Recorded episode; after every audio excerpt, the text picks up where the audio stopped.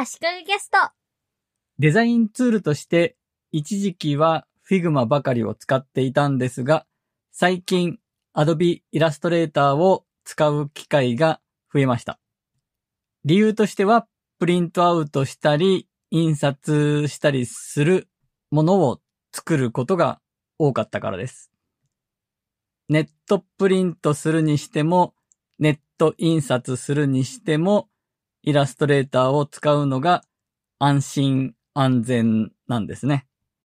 ネットプリントとネット印刷。言葉が紛らわしいですが、ネットプリントは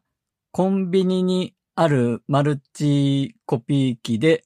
ネット経由でデータをプリントアウトする。それがネットプリントです。正確にはセブンイレブンがネットプリントで、ファミリーマート、ローソンはネットワークプリントなんですが、総称としてネットプリント、ネップリという言葉が一般的に使われているようです。そしてネット印刷はネットで注文して印刷物を作る。そういうサービスとか業者のことですね。ネットで注文して、ネットでデータを入稿します。5月の20日、21日の土曜日、日曜日にデザインフェスタ57というイベントが行われました。ざっくり言うと、クリエイターがオリジナルのグッズを販売するイベントなんですが、私と妻と娘、足利ファミリー全員で、キャラクターデザイナーの井上久人さんの出展のお手伝いをしました。井上久人さんはサンリオに勤めてる時に、ハンギョドン、バットバツマルを生み出した人で、サンリオを退社した後も、ベネッセのコラショとか、いろいろなキャラクターを生み出し続けている人です。私と妻は手伝いというか、もうスタッフなんですが、今回かなりいろんな作り物を私の方でもしたんですね。で、例えば手作りっぽいもので言えば、缶バッチくじをやったんですが、その缶バッジを入れるための、ちょっと大きな缶の箱の周りに紙を貼ってパッケージっぽくしたり、列ができた時の最後尾の人に持ってもらう何々ブースの最後尾と書いたうちわを作ったりしたんですね。これはパソコンでデータを作ってプリントアウトして紙を貼って作ったんですが、家のプリンターがしょぼいので、プリントアウトはコンビニでネットプリントしました。ちなみに余談なんですが、うちの近くのセブンイレブンはネットプリントのデータの読み込みが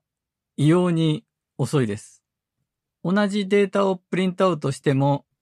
ローソンやファミマではそんなに読み込みに時間がかからないのに、セブンイレブンだと異様に遅いんですね。ものによってはファイルも10メガバイト近くとか結構大きいものになってしまっていたんですが、それでも読み込みに5分近くとか待たされて遅いなぁと思っていました。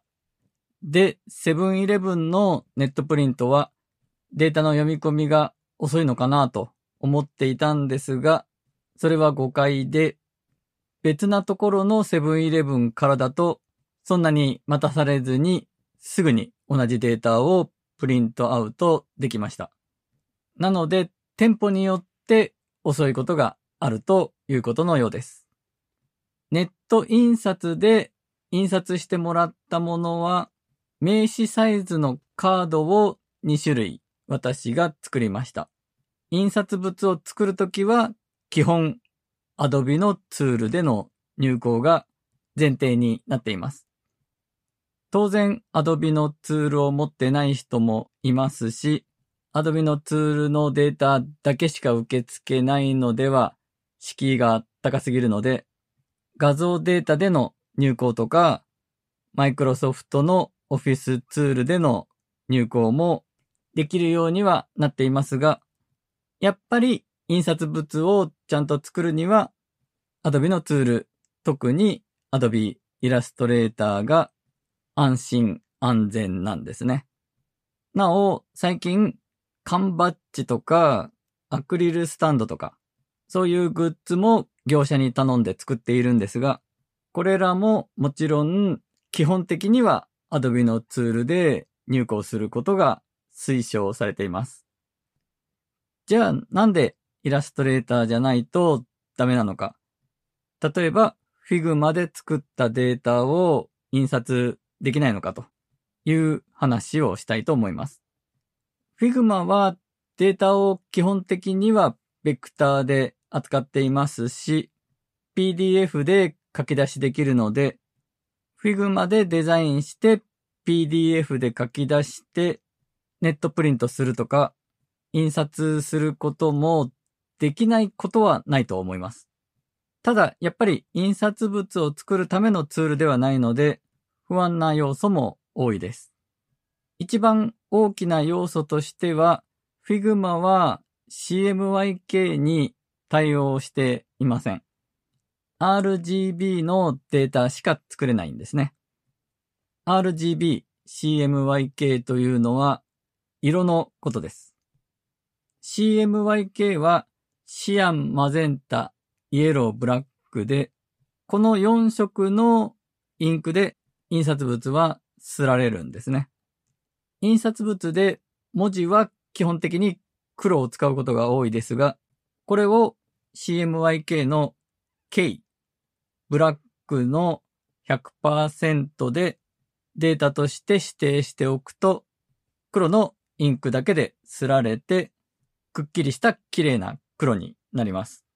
でも、RGB 形式のデータだと、黒は K100% ですよという指定ができないので、RGB から CMYK に変換したときに CMYK を掛け合わせた色になっちゃうんですね。そうすると、くっきりした綺麗な黒にならないですし、C のインク、M のインク、Y のインクと同じものが何回にも分けて刷られるので、場合によっては半ずれと言って、どれかの色が少しずれてしまったりして、さらに文字がくっきりしなくなると。ぼやけた感じになるというケースもあります。文字だけじゃなくて QR コードをちっちゃく入れる場合も計100%になるようにデータを注意したいですね。実は今回名刺サイズのカードを作るときに私の不注意で QR コードが掛け合わせの色になってしまっていました。で、出来上がりの印刷物が送られてくるまでビクビクしていたんですが、特に問題はなくて、ほっとしました。他にも、Figma には PDF に書き出すときに配置してある画像ファイルの解像度を設定することができないとか、立ち落としの設定がないとか、印刷物を作るには機能が足りないので、やっぱり持ちは持ちやというか、印刷物を作るんだったら、イラストレーターを使った方がいいんですね。もしどうしても Figma のデータを使うんだったら、Figma から PDF に書き出して、その PDF をイラストレーターで開いて、印刷するのに適切なデータに調整するということを私だったらすると思います。ということで、デザインツールとして Figma は大変便利でいいツールですが、いざ印刷物を作る必要が出てきた時には、やっぱり Adobe Illustrator を使う必要があるよねと。併用していかないといけないよねという話でした。足利工事がお届けしました。